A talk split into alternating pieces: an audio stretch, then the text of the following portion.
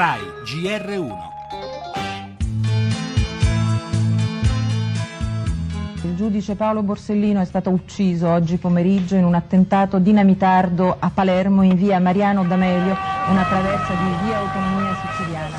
Io accetto quali sono le conseguenze del lavoro che faccio, del luogo dove lo faccio e vorrei dire anche di come lo faccio. Tutti noi abbiamo il dovere morale di continuarlo a fare senza lasciarci condizionare dalla sensazione o financo vorrei dire dalla certezza che tutto questo può costarci caro. Mia madre si trovava qui da sola e fece in tempo a sentire eh, le sirene delle macchine che si avvicinavano e poi, e poi scoppiò il finimondo.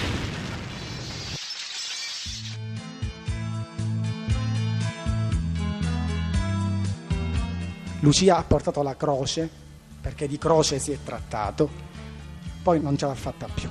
È incredibile che la figlia di mio padre si sia ritrovata a vivere un passaggio della sua vita che ricorda per molti aspetti quella del suo grande genitore.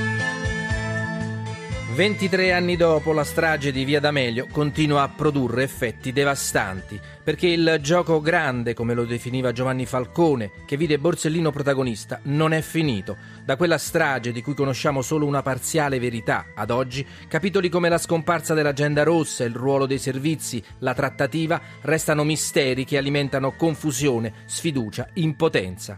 Sullo sfondo quella società palude che tutto abbraccia, quella società che magari non è mafiosa ma che ammicca, che detesta gli intransigenti, gli onesti e dalla quale emergono frutti avvelenati come la controversa intercettazione tra il presidente della regione Crocetta e il suo medico Tutino su Lucia Borsellino, finita nel tritacarne degli insulti, della delegittimazione, Troppo perché il fratello Manfredi continuasse nella consegna del silenzio. Le sue parole pronunciate davanti al presidente della Repubblica Mattarella sono più pesanti di una condanna. Nel nostro giornale anche il programma di riduzione delle tasse annunciato da Renzi, scettiche le opposizioni. Per la cronaca la svolta nelle indagini dell'omicidio del gioielliere mercoledì a Roma, bloccato sul treno per Latina un uomo di 32 anni. Dall'estero gli aggiornamenti sulla strage dell'ISIS in Iraq e l'attesa in Grecia per la riapertura delle banche domattina.